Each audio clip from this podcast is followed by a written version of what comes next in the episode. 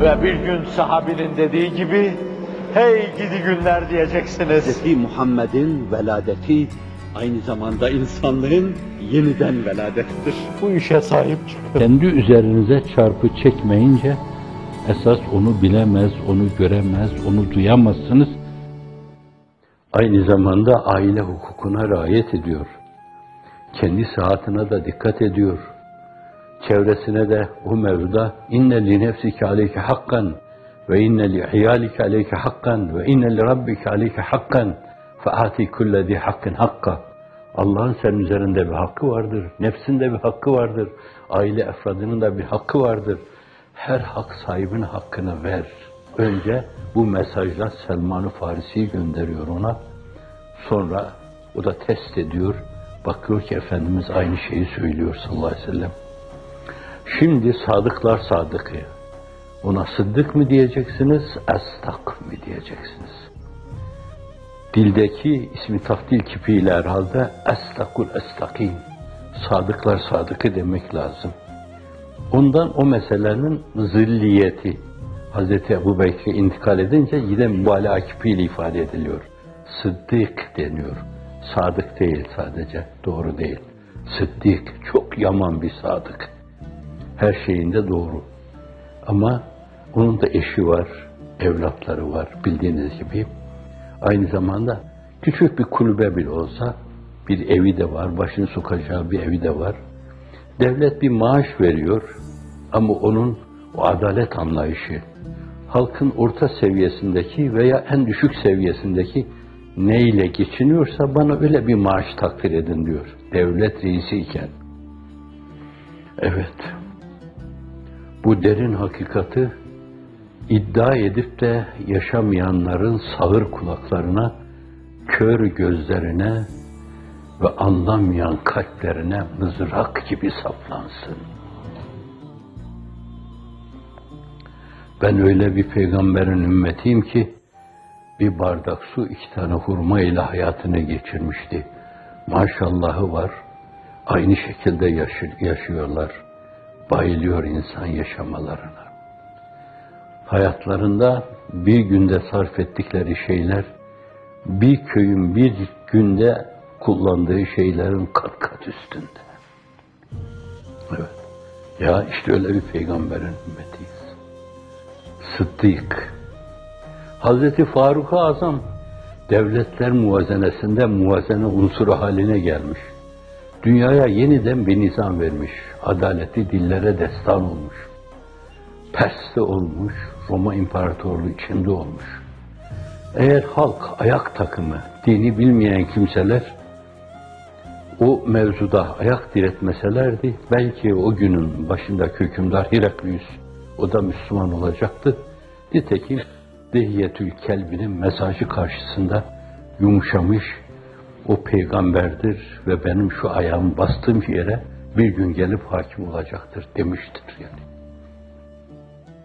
Bunlar belli bir dönemde izaya gelmişler.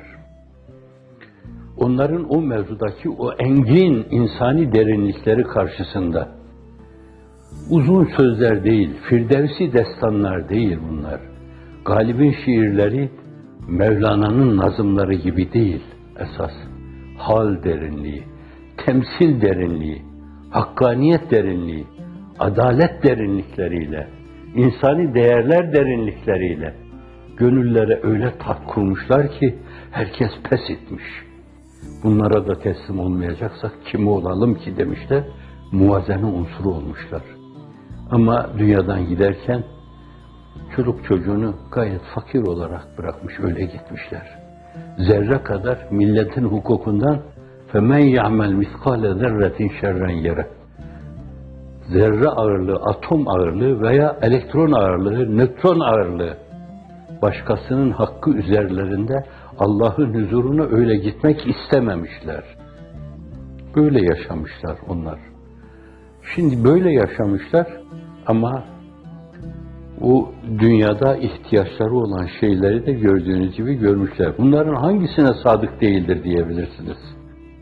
Hepsi sadıktı, sıddıktı ama onları da yapıyorlardı. Hazreti Davut sadıktı, sıddıktı Fakat elinin emeğiyle zırh yapmak suretiyle geçimini temin ediyordu. Ama hükümdardı. İsrail oğullarının o dönemde hükümet olarak zirve yaptığı bir dönemdi. Hazreti Süleyman döneminde garpten şarka her taraf hakim olmuştu. Hani ta Sebe'ye kadar hakim olduğu meselesi Sebe Melikesi gelip kendisine teslim olması onu gösteriyor. Belkis. Fakat şahsi hayatları itibariyle bakıyorsunuz ki onlar sıradan bir insan gibi hep. Fakat mutlaka muhtezai beşeriyet olarak gerekli olan şeylerde de kusur yapmıyorlar. Çünkü tabiatla savaşmaya kalkarsanız yenik düşersiniz. Yemeden, içmeden, yatmaya kadar, yatmadan beşeri garizelerinizi icra etmeye kadar, bir hayat arkadaşına kadar, çoluk çocuğa kadar, başınızı sokacağınız bir binaya kadar, evet bu mevzuda tabiatla savaşmaya kalkarsanız, bence maksadın aksine tokat yersiniz. Yani Ben kendim söyledim bunu. Buyuruyor ki, inne dine yüsrün ve len yuşadde dine illa galebe. Din yüsür dinidir. Herkesin tabiatına uygun, tabiatları da nazara alan bir dindir. Onu kendi heva ve hevesine göre zorlaştıran, ağırlaştıran yenik düşer. Ve yine buyuruyor, yessiru ve la tuassiru. Kolaylaştırın, zorlaştırmayın. Ve beşşiru ve la tüneffiru. Bişaret verin, müjdede, muştuda bulunun. İnsanları tenfir etmeyin, kaçırmayın. Muktezayı beşeriyeti nazara itibara alın. O insanları da o konumlarıyla görün, gözetin. İşte söz sultanı beyanları bunlar. Kendimden konuşmuyorum bu, bu mevzuda. Fakat bunlar sıddık olmalarına, aslak olmalarına mani değil. Bu kadar. Ancak hak yemiyorlar. Zerre kadar kimsenin hukukuna tecavüz etmiyorlar. Faziletleri orada, meziyetleri orada, centilmenlikleri orada, civan mertlikleri orada.